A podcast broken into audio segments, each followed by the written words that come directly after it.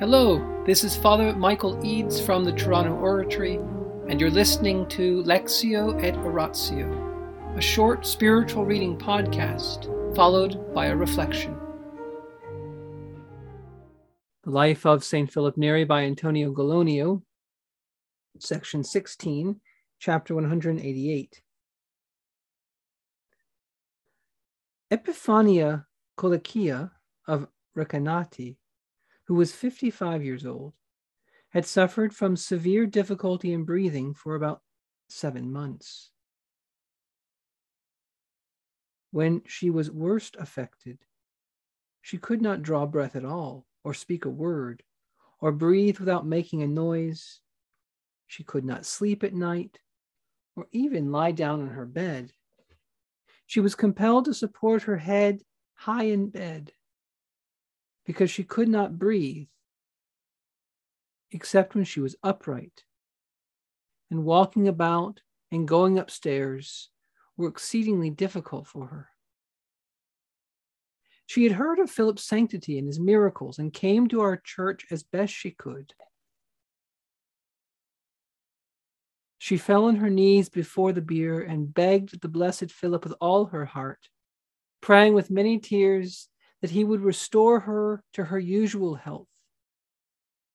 Then, after praying a while, she took some of the roses which lay on the holy body and applied them to her stomach with total confidence. She perceived at once that her health had returned.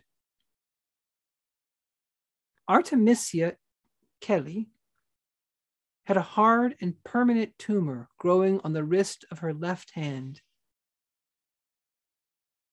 the sort that doctors call a ganglion or node. The tumor had begun when she was small and grew gradually until it reached the size of a walnut or slightly more and became egg shaped.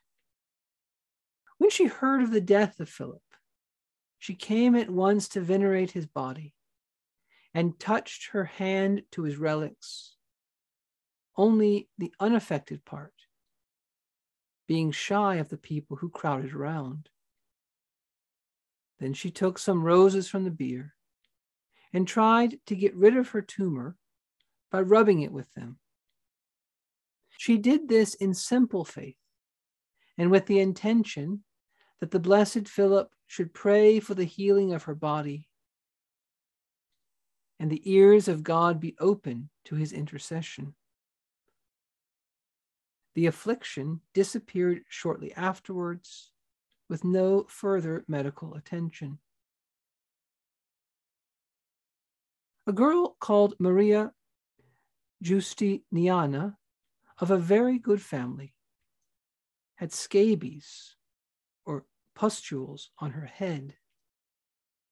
The disease proceeded to cover her head, and medicine was of no avail.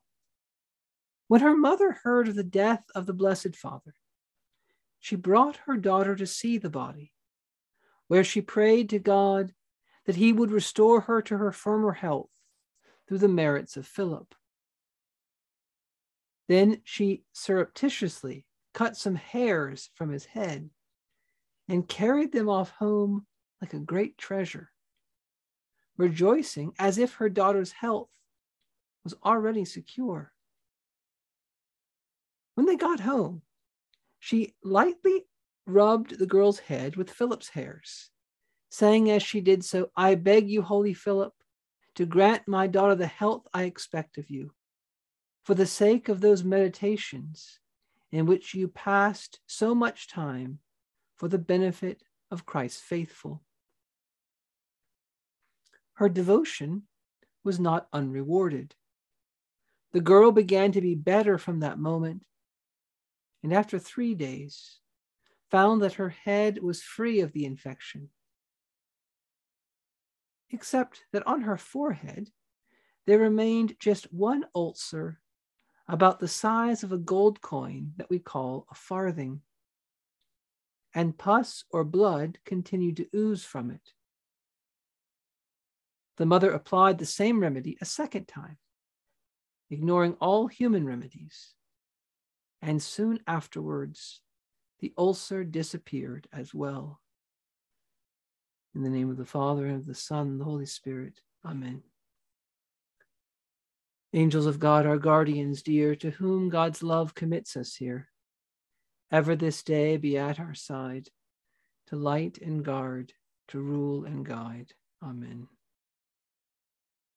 Most Sacred Heart of Jesus, Teacher of teachers, have mercy on us. Saint Philip Neri, gentle guide of youth, patron of thy own, vessel of the Holy Ghost, pray for us. In the name of the Father, and of the Son, and the Holy Spirit. Amen. Last night, we heard of three people in one family who were cured when they came to see the body of St. Philip as it was laid out in the Chiesa Nuova a couple days after he died. Crowds and crowds of people were coming. The fathers could not keep flowers on the body. They discovered that whatever was near the body, his vestments, parts of them were, were being cut away. People wanted something to remember St. Philip by. They wanted some relic something remaining from him. And tonight we see that people thought that anything that had touched St. Philip's body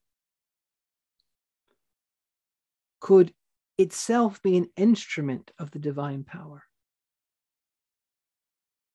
Where do they get this confidence in little material things like hairs, like rose petals, well, our Lord said that the flowers of the field, which are there today and gone tomorrow,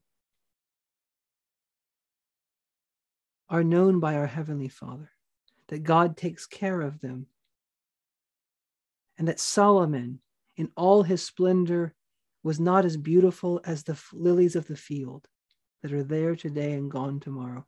And a rose a rose is even more intricate and more beautiful than any earthly king. But also, our Lord said that every hair in our head is counted. Every hair in our head is counted. The hairs in our head matter. Not we need to save them all or anything, but that God knows them. If God wants to use them, He can. And why would people think that God might want to use a saint's hair? Well, because in our Lord's lifetime, he spit, took spit, spit on the ground, made mud, made a paste of, of mud, spit mud, and put it on the man's eyes and said, You go in the pool and wash. And the man went, and his blindness was taken away that the divine power can flow through spit and mud and nasty water. Or think of Naaman the Syrian. He came to the prophet and wanted to be healed, and he was told to go wash seven times in the Jordan River. And he was furious. I have better rivers than that, he said. But his servant said, If he told you to do something great, you would do, why not just go do it? and he dipped his body seven times in that Jordan River, and he was restored to like a childlike flesh. So, those that are deeply immersed in the Bible know that the divine power can use material things for healing and for consolation. And we know that garments, handkerchiefs, shadows of St. Peter himself healed people. And if the first apostle of Rome could do miracles, and if the tombs of the early saints in Rome could do miracles, why not try St. Philip? People had not seen someone like this before. This St. Philip's like a walking miracle, a real man of God, like one of the apostles had come in the 16th century, like one of the desert fathers had shown up. St. Philip was a marvel. And not just a marvel of miracles, I mean, cardinals would come talk to him for four, five, six hours. He was incredibly wise. They would come and talk to him about everything that concerned them when he was alive. All the problems of the church, all their personal problems, all their spiritual problems. He was an incredibly wise and learned, discreet, and holy priest. He had wisdom that came from above. And these simple people came to him tonight in tonight's reading after he died, believing that as God had worked miracles during his life through Philip, so they would be able to receive miracles still through the remains of his body, through things that touched his body. And they weren't wrong. They weren't wrong. But notice two small things before we end.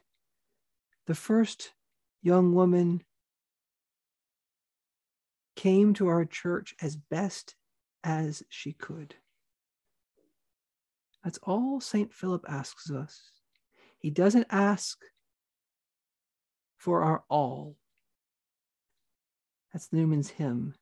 He asks not our all, but takes whatever we spare him. And that woman, with her difficulty breathing, she gave to St. Philip whatever she could spare as best she could. And that was sufficient for him. And why is that encouraging for us? Because if St. Philip is that way, if an earthly father is that way, he'll take whatever we spare him, he'll take any movement that we have and build on that. If St. Philip is that way, then how much more is Jesus Christ that way? St. Philip is a reflection of Jesus. Our Lord rejoices in us. He rejoices in every little response we make to his grace, every sign of friendship we give to him, every little way we respond. He takes that and builds on that. And the second thing is that tonight's miracles sometimes were done by a person being inspired to go on their own. Or also tonight, we have a miracle of someone whose mother had the faith and brought her daughter. And she, the mother was orchestrating everything. Even when the daughter didn't get immediately healed, she tried again. She had the whole plan. What the Lord wants from us is faith. And just as he healed the paralyzed man when he saw the faith of their friends lowering him down, he saw their faith and said, Your sins are forgiven. So he can see our faith. He can see faith of people in prayer groups like this who pray, who ask petitions, who seek to help other people. He can see your faith and my faith and he can help other people. So tonight, let us pray for faith. Let us faith, let us pray for faith in the incarnation of Christ. That the Word of God, the Son of God, truly assumed to himself a human nature. He truly has made his own a human life, a human body. And the divine power can flow through material things. In the name of the Father, and the Son, and the Holy Spirit. Amen.